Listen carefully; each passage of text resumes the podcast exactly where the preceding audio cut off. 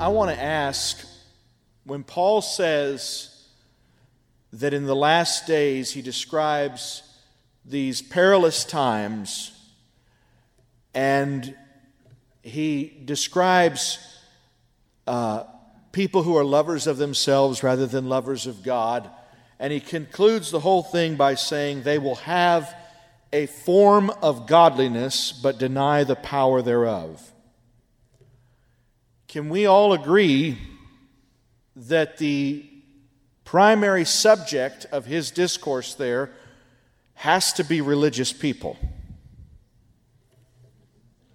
Because unreligious people do not have a form of godliness. And when Jude and Peter describe apostates as those who are clouds without rain, mists driven by a storm. Are they not saying the same thing? A cloud is a form, however tenuous, however nebulous, it's a form. It's some shape that comes into comes through onto our horizon and we assume this has rain. But he describes the people who have turned their back on God and are religious but disobedient, and he says they are clouds without rain. One says they are springs without water. Can we agree that all these scriptures, clouds without rain, mist driven by a storm, springs without water, and forms without power, really all describe the same thing? And can we agree that it's basically the same thing as Jesus was spiritually portraying when he encountered the fig tree that was green in the leaf but lacked any fruit. And can we agree that it's basically the same thing as Jesus was describing when he said, There will be false prophets who come to you in sheep's clothing, but inwardly are ravenous wolves. You will know them by their fruits, not by their miracles, which they will perform. So it seems like if we take these seven scriptures that I've just named, they're all telling us be careful of a religion that preserves the appearance but that loses the substance and the power. Can we agree with that? Now, with that in mind, I want to submit that, and we've talked about this in some context, but I want to submit that all of that we've just described can also be understood as the same thing as what was going on with Peter on the Mount of Transfiguration. My dad has preached on this for many years under the label Tabernacling God. On the Mount of Transfiguration, Peter is standing there and he sees the Son of God transfigured, and Moses and Abraham and Elijah are with him, and Jesus speaks to them about his exodus, right? And it's just a moment of moments. And in his epistle, Peter's epistle, he tells us that the Lord forbade them to speak of these things until after he had ascended. This was, in short, a glimpse of glorification, a glimpse of who Christ was apart from his human kenosis that he was walking in on this earth. The emptying of himself, Philippians 2. Amen. And Peter says, Lord, it is good that we should be here. Let us build three tabernacles one for you, one for Moses, and one for Elijah. And, uh, and the Bible follows it up with a little statement. What does it say after that? He said this because he was afraid and he did not know what to say. Amen. Have we ever been in that position before? But isn't it interesting that he thinks that's what is going to bless them? Another form, another tabernacle, another edifice of human creation. And in a less overt sense, do you see how this is even a little bit related to the other? That the last thing man is willing to lose is the appearances, is the tabernacle, is the leaves, the, the spring, the cloud, the form of godliness that denies the power thereof. And in my experience, as, as we meet with other Christians in other places, and they aspire after the fruit that God has graciously allowed in this context, it's my experience that a battle commences between their ears or in their heart. And the battle is are they going to look at what God has done here as a work of the flesh, or are they going to look at it as the grace of God? More specifically, are they going to pursue a formula or a relationship?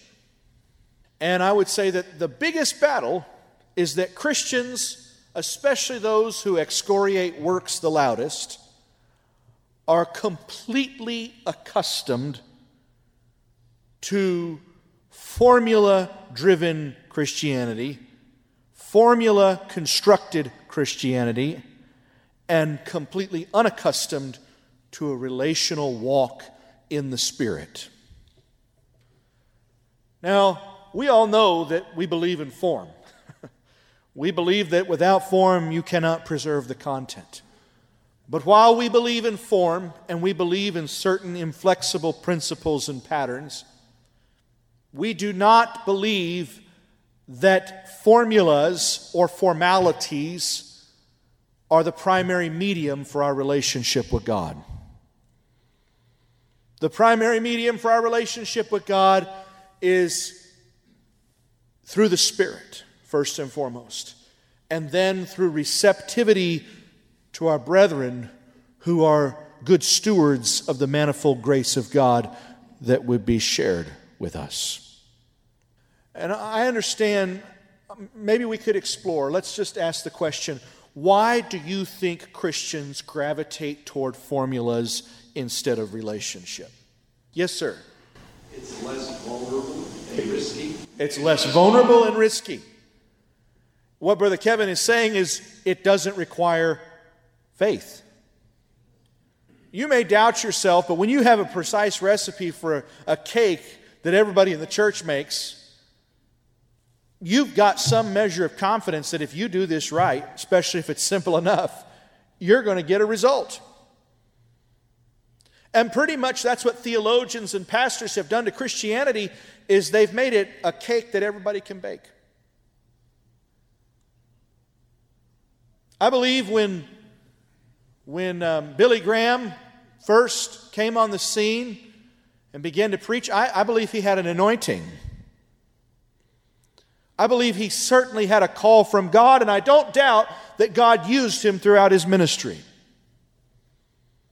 But I see a, a shift coming. But part of his stupendous effectiveness was that he reduced salvation down to a cake that everybody could bake. He made it oh so simple. so simple that it could be done and dusted in one crusade meeting.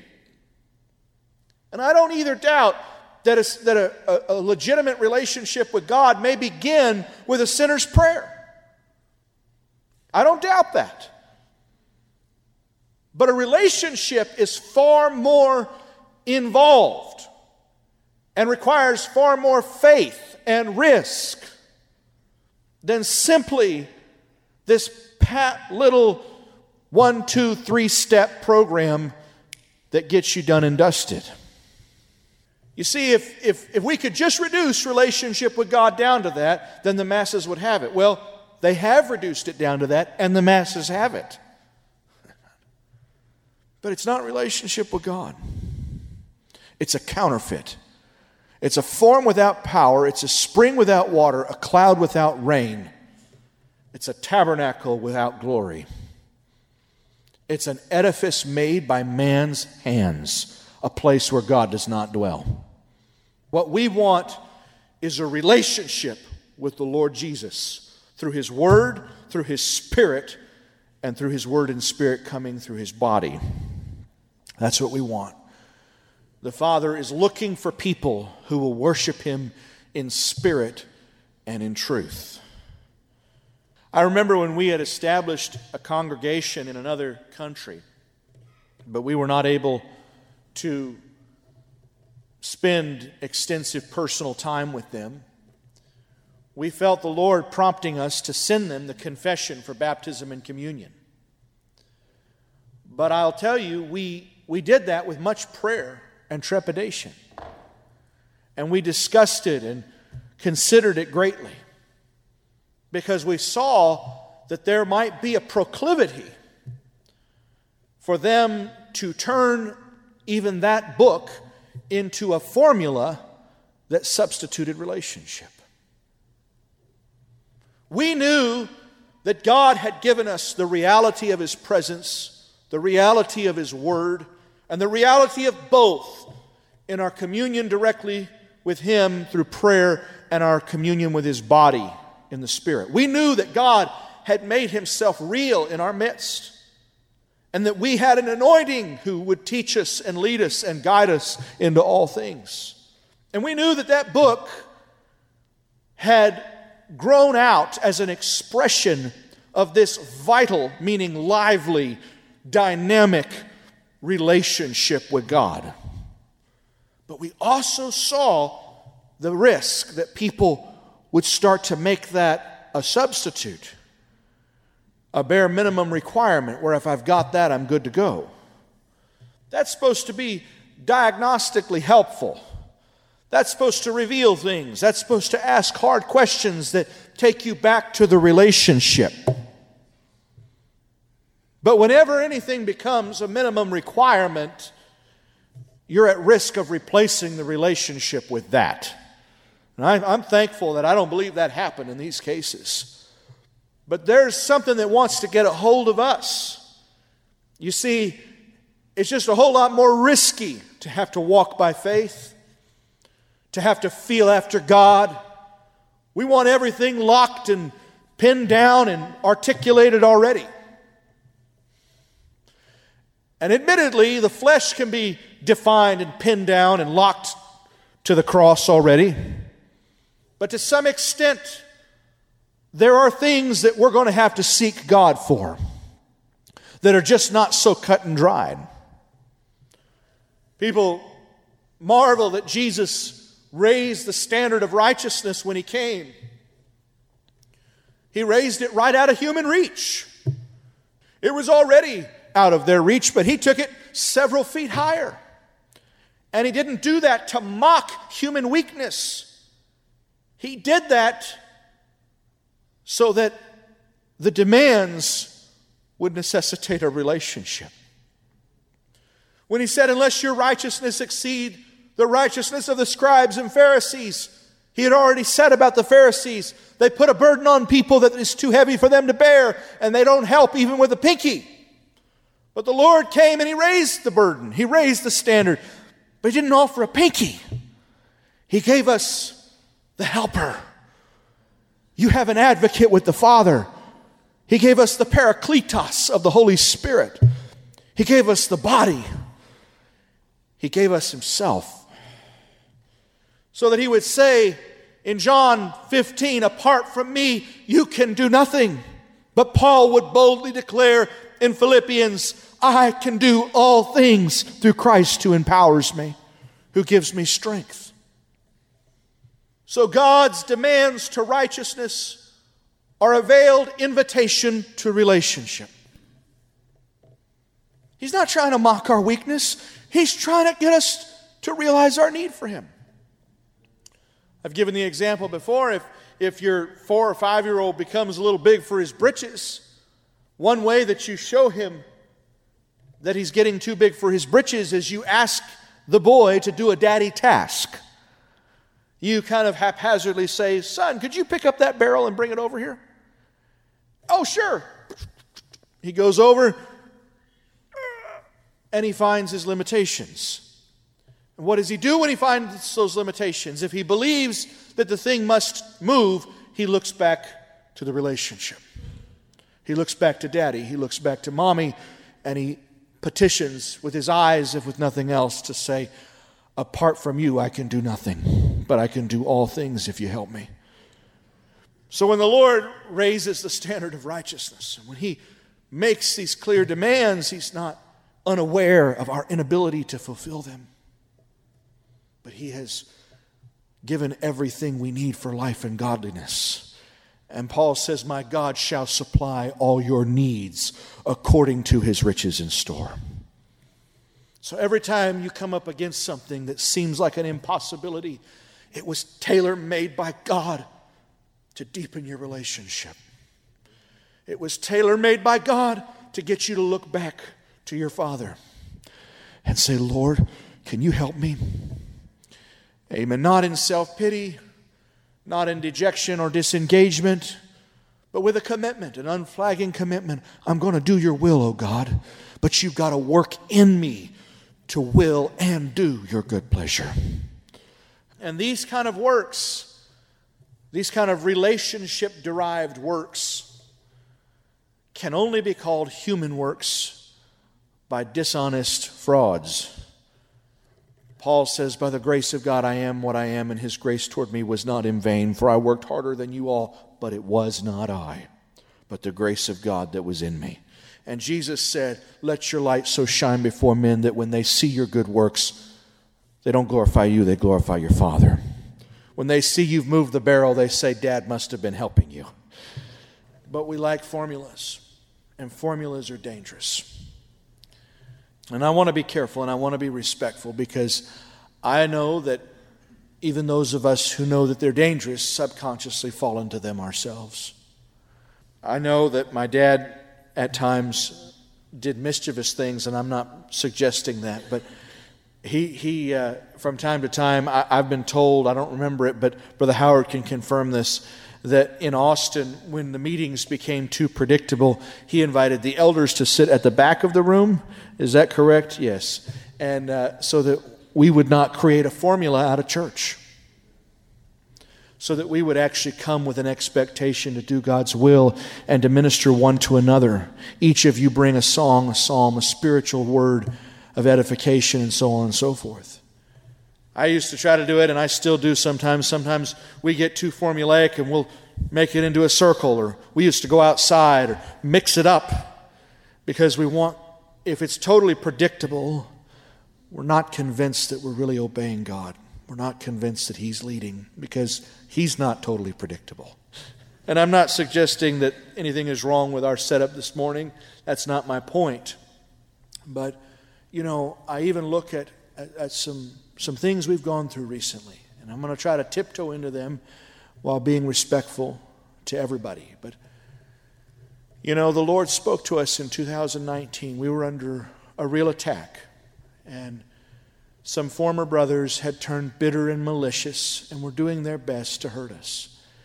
And like vultures, they sat on the fence watching for a tragedy to exploit. So when Brother Zane and Sister Hannah had their uh, lost their child after nine days in the hospital on that ECMO machine. Our vultures were writing letters to the hospital saying they did something wrong. You need to investigate the community. Our vultures were running off and riding Hillcrest and riding Temple and trying to stir up trouble.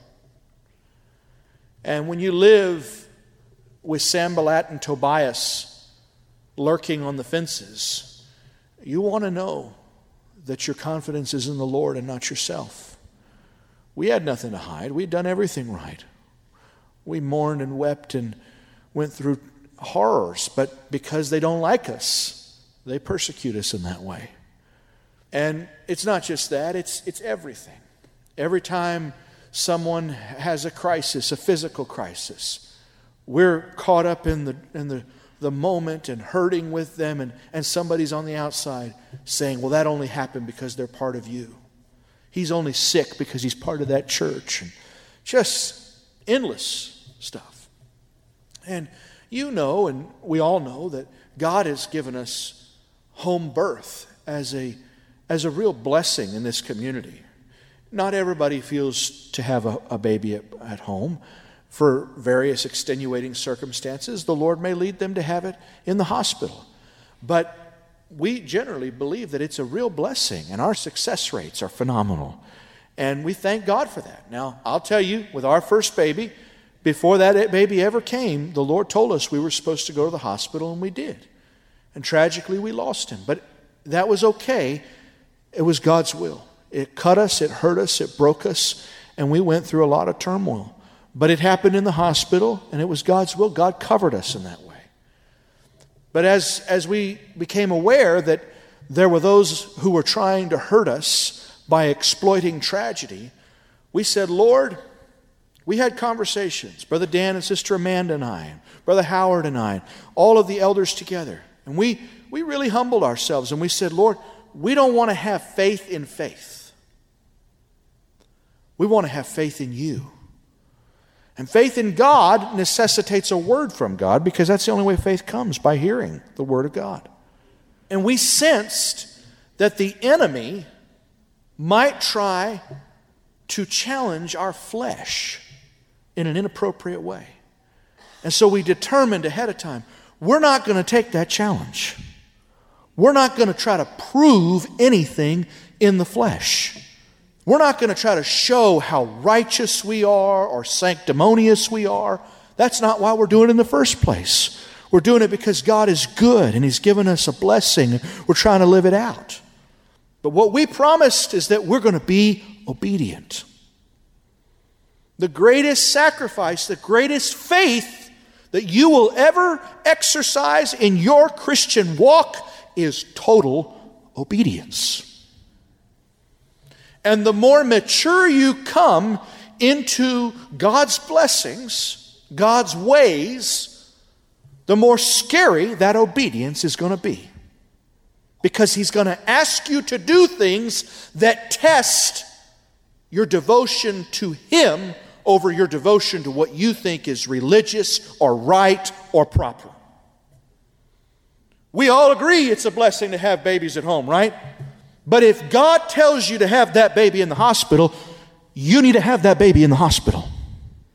You need to be obedient. And I'm not just saying transport, we're going to do that regardless if there's a crisis. But I'm saying you need to be obedient.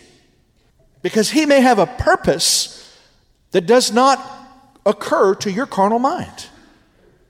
And those moments that seem to go against our principles, are some of the most critical pivot points in our relationship with God that we can ever experience.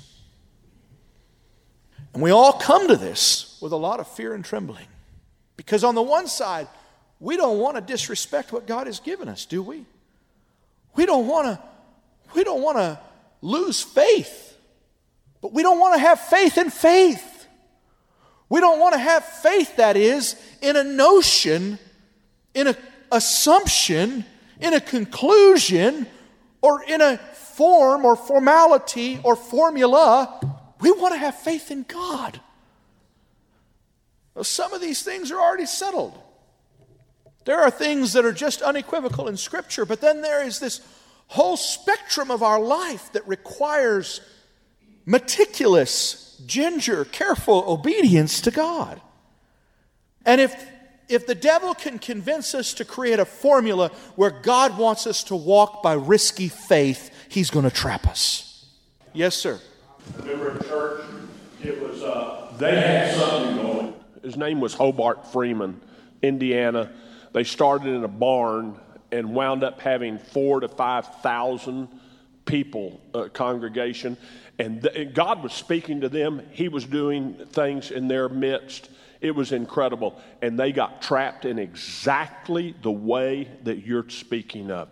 They, they began to believe, you know, they had all these miraculous healings, and someone was raised from the dead. And then they started having faith in faith, and they started doing things that, that were just formulaic, and this is going to happen. And they had something like 11 young children die unnecessarily because they wouldn't go to the something like that. And it utter, utterly destroyed that entire witness. And what god was preparing for an incredible witness made his name a byword Amen. Brother Zach, could you share what you shared with me about that couple, that family that ended up in prison?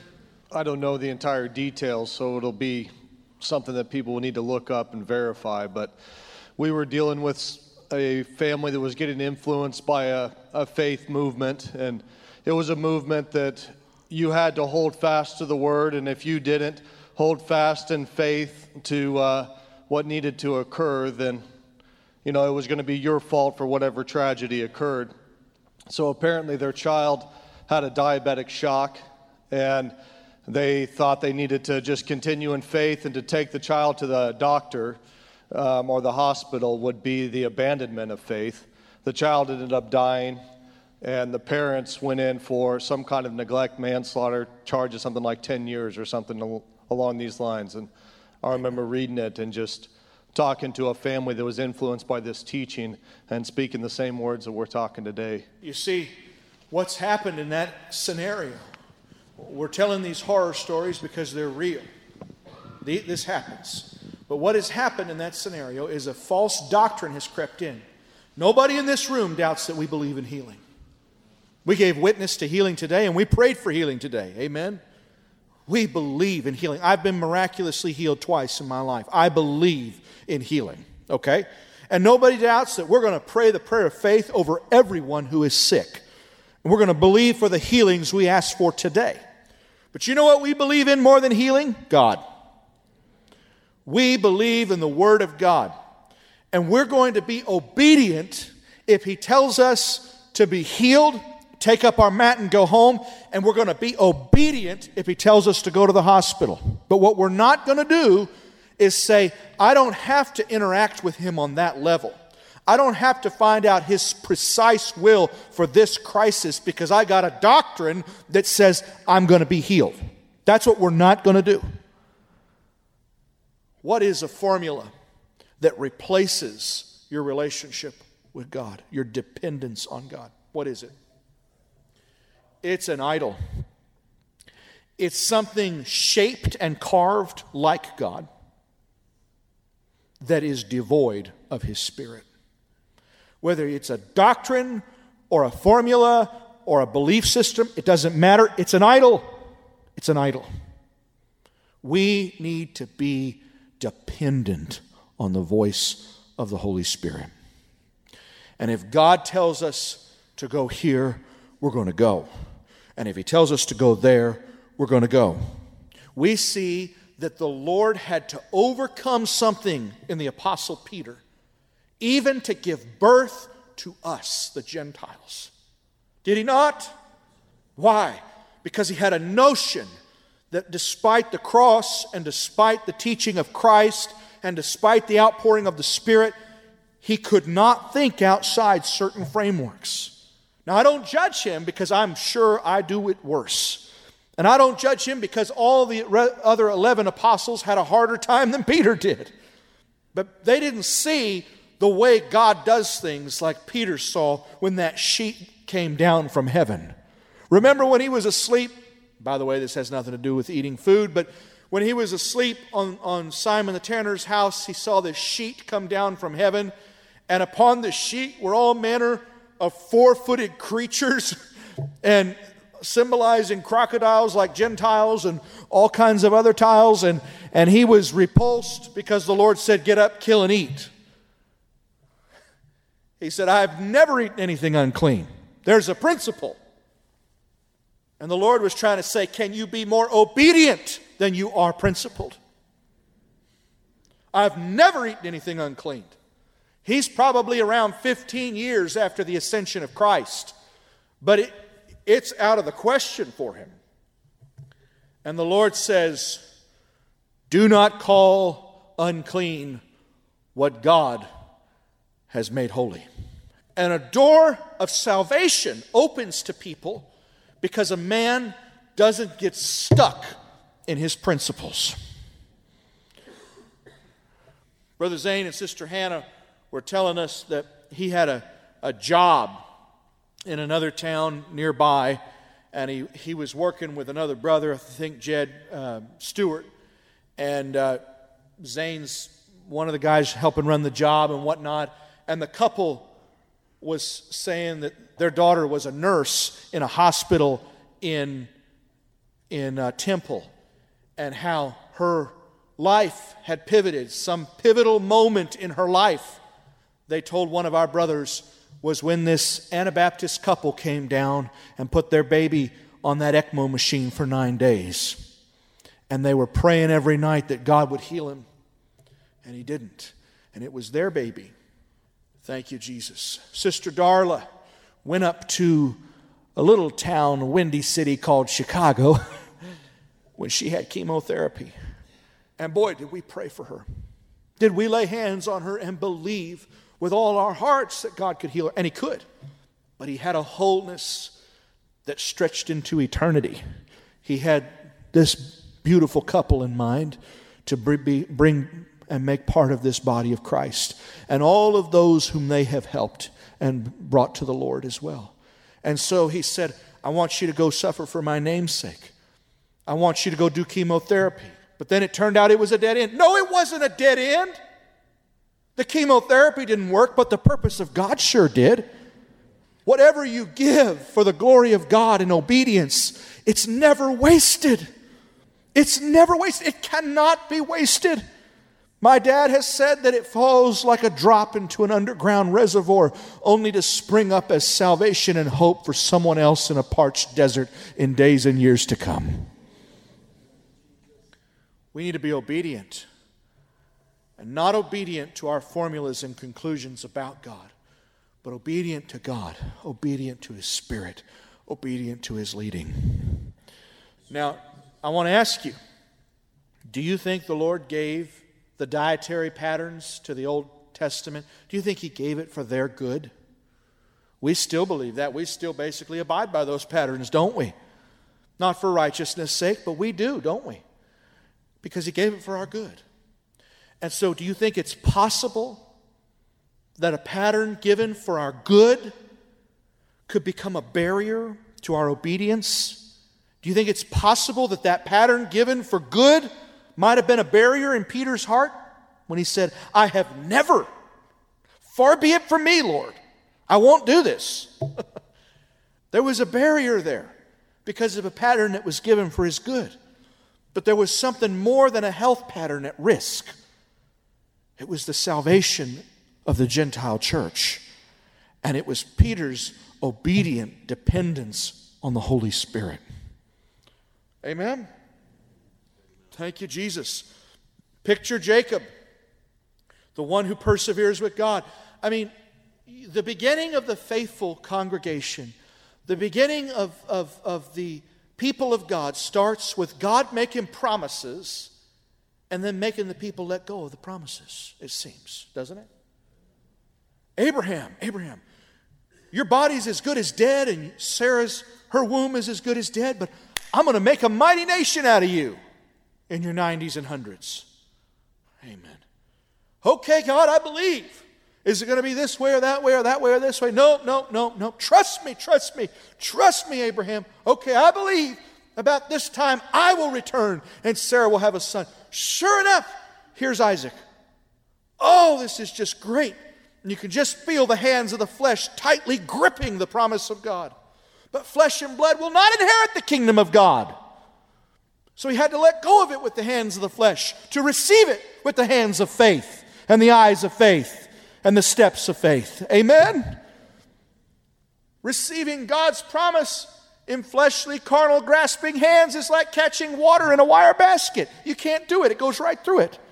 So he says, I want you to take your son, your only son Isaac, whom you love, and I want you to sacrifice him to me on the mountain. God knows that his promise is being taken possession of by fleshly determination, by human willpower. And he knows that's going to kill the promise. So he needs to make Abraham's flesh let go. Let it go.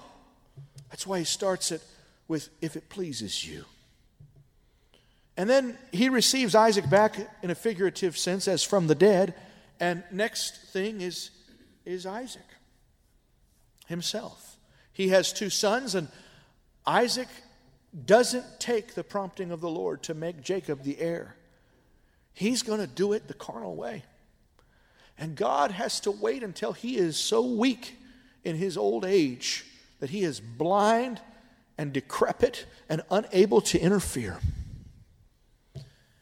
And then, in all the wrong way, God makes him, hoodwinks him, and makes him an unwitting accomplice in his eternal purpose. And my dad writes about how after he blesses Jacob and he realizes what he's done, a very great trembling comes upon him. There's this shudder.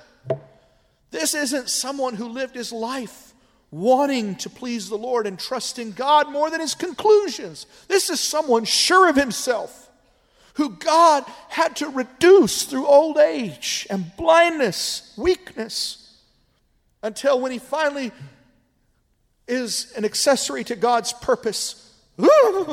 Oh, that's awful. It's like this horrible scene. A great trembling comes upon Isaac. Amen.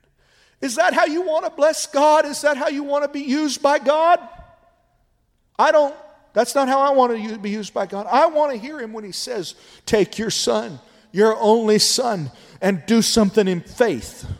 See, I don't think Isaac acted in faith. I think God had to hoodwink him to have his way. I don't want God to have to hoodwink me to have his way. I want him to ask me if I trust him and let me prove that I do. Tis so sweet to trust in Jesus, just to take him at his word, just to rest upon his promise, just to know, thus saith the Lord. Amen. And then Jacob goes through the same thing. You know, he he he he receives these blessings from God. First, first it's his wife and his wife dies. And then it's his, his son Joseph, and, and he thinks he's been killed. And, then it's Benjamin, and, and God has to squeeze him. They did not have the faith of Abraham, they apprehended faith, especially Jacob, named Israel. But it was not like Abraham. God just tapped Abraham on the shoulder and said, Take the thing you love most and on your own free will, without a famine, without old age and blindness, just go take him up to the mountain and do what I tell you. And he trusted God's character more than his own love. He trusted God's provision. The New Testament tells us that he was confident that God could raise him from the dead if necessary. But not Isaac and Jacob. Jacob's mad. He doesn't like it. Famine. He's lost Rachel. He's lost Joseph. Now there's famine. And the Lord is saying, Let go. Let go. Let go. Amen. If you don't let go, if you just live by your principles, this is going to become another edifice of man's making. Let go. And he, he stands in the doorway of his tent. I've ministered this many times, but he stands in the doorway of his tent and he pitches a fit. All these things are against me. What a blessing.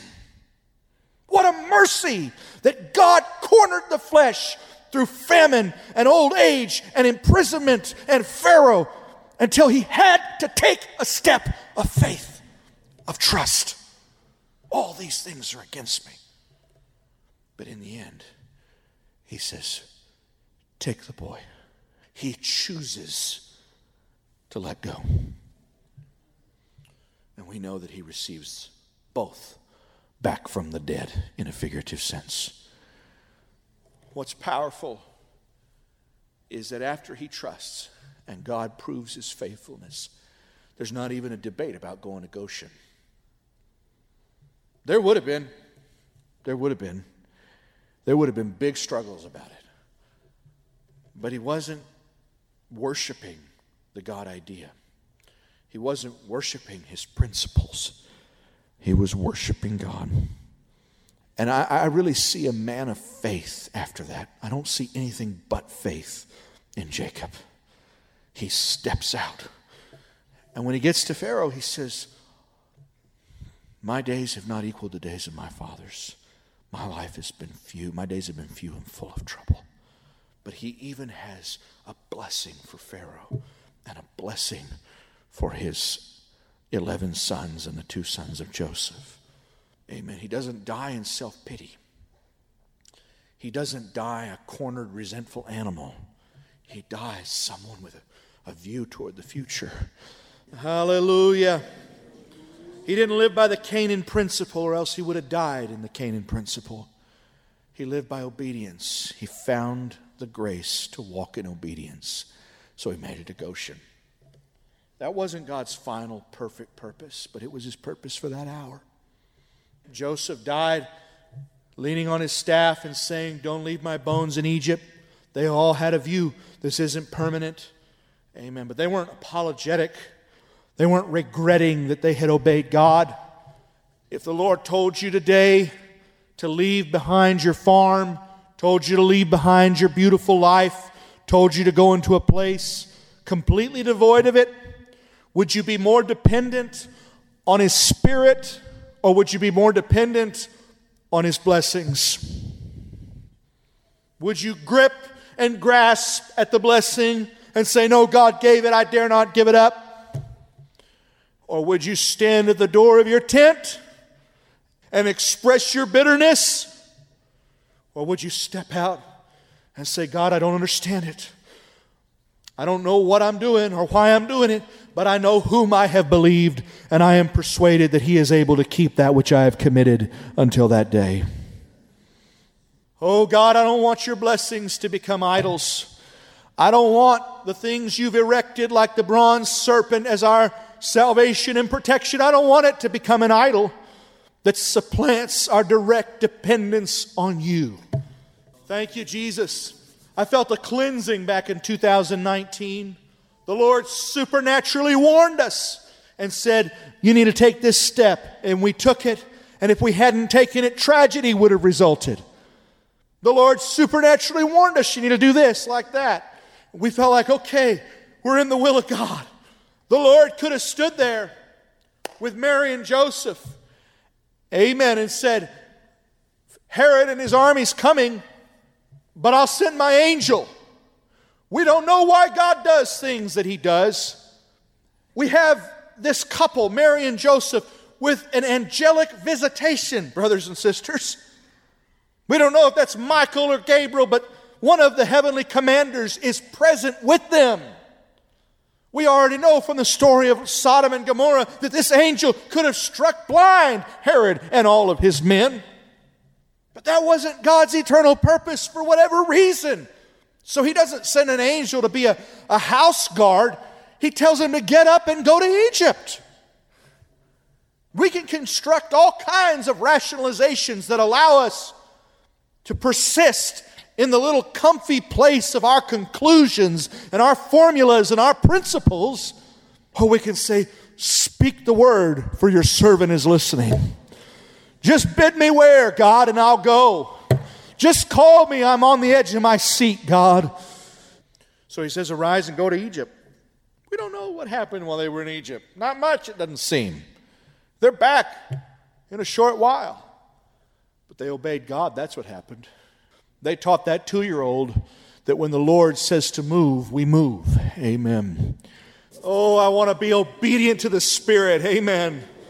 Amen. I love that passage in Acts 8 where he says, And the word of the Lord came to Philip, saying, Arise and go out on the road toward Gaza. It's so amazing that he doesn't say go to Gaza. He says on the road toward Gaza. Why am I going? I don't know. Who am I going to meet? I don't know. But I'm going to obey. That's what I'm going to do. Just like Peter coming down from the steps of Simon the tanner's upstairs house, rooftop there, and saying, I'll go with these people. Amen. I've just had a vision. The Lord has just revealed something to me. Amen. Lord, give us a vision. Give us a vision that undoes our principled, formulaic persistence that's really just stubbornness. Amen. Lord, give us a vision that prevents us from being springs without water Christians with a form that has no power because the power is in the step of obedience. Amen. Amen. I know I've ministered something similar, but I, I still feel this very clearly and strong. Amen. Oh, there, there are truths that God has spoken to us that are immovable, right? But our daily obedience and all this other business, it's not that simple. We're never going to deny the oneness of God. We're never going to deny the revelations He's given us, the Holy Spirit, what the church is called to be. We're never going to deny the order of the Lord. Any of these things that are fixed and settled forever in heaven, we're never going to deny. But whether I stay in Bethlehem or get up and travel tonight to Egypt, that's not a fixed thing. I've got to know from God what is your will, and I've got to go in His timing. Amen. Amen. It's not about being random in order to prove that you're footloose and fancy free. That's not what it's about at all. You need to dwell intense with Isaac and Jacob as in a strange land until he tells you to come to the door of your tent and take a step toward Goshen. Amen. Praise you, Jesus. It's not about being random. There are people who have a principle of randomness, right? They can't be tied down, they can't be faithful in anything, so they're just always off here and off there, and I'm going on a mission trip, and no, you're not. That's just a principle of missions. That's just a principle of moving and running and gunning and doing for God. Oh, it's exhausting. That's just as bad a principle, maybe worse. So you can be principled in your stubborn complacency, and you can be principled in your overactive head, running ahead of God, but we don't want to be principled. We just want to follow. Lead me, Lord, I'll follow. Anywhere you open up the door. Amen. Thank you, Jesus.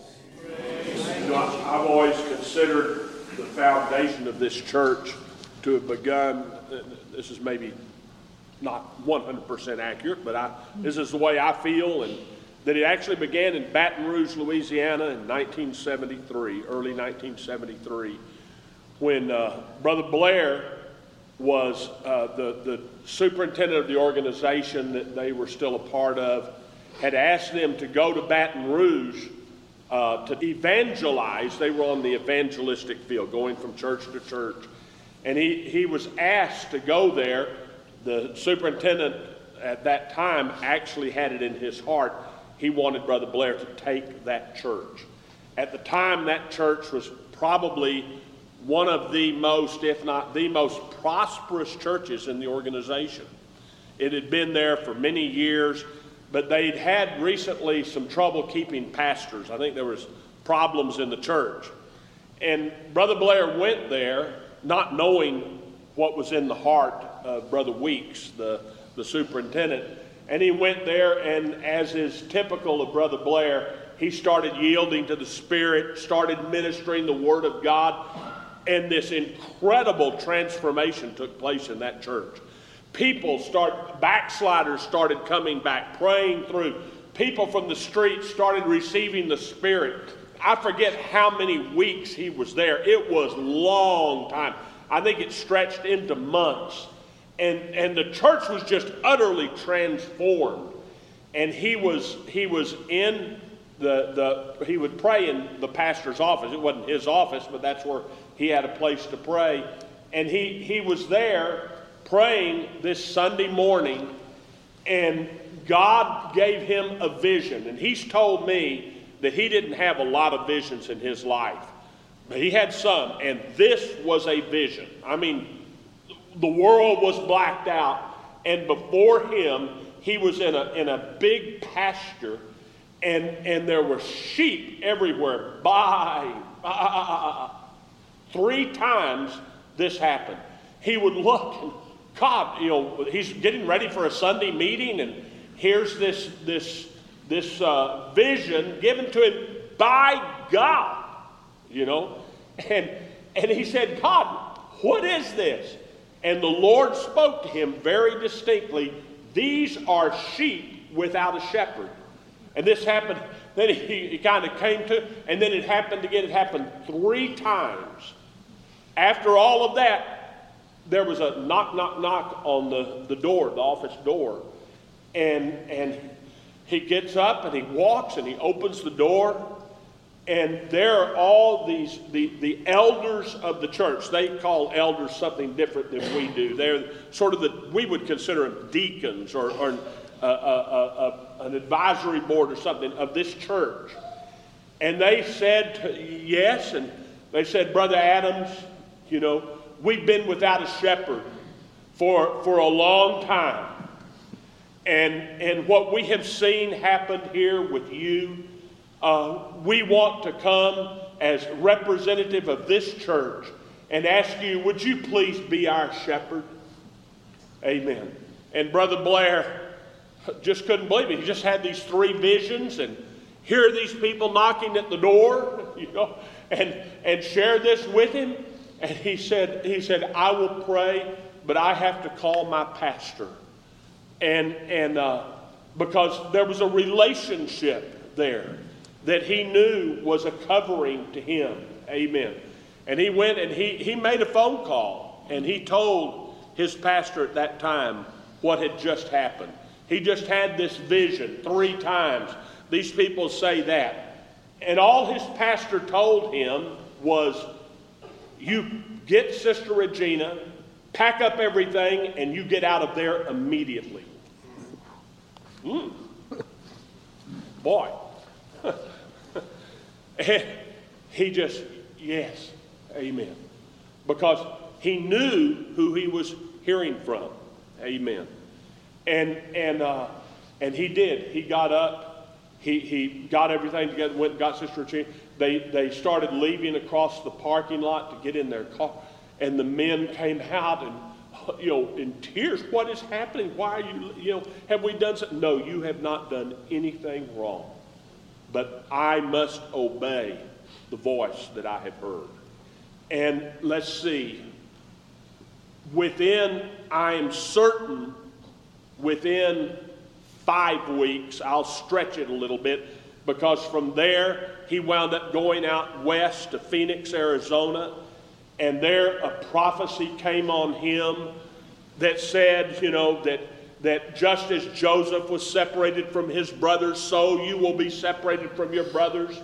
But I, and this is from a guy he didn't know at all, you know, but, but, but just as I was with Joseph in Egypt, so I will be with you, and you will, you will fill the storehouses for a day of famine.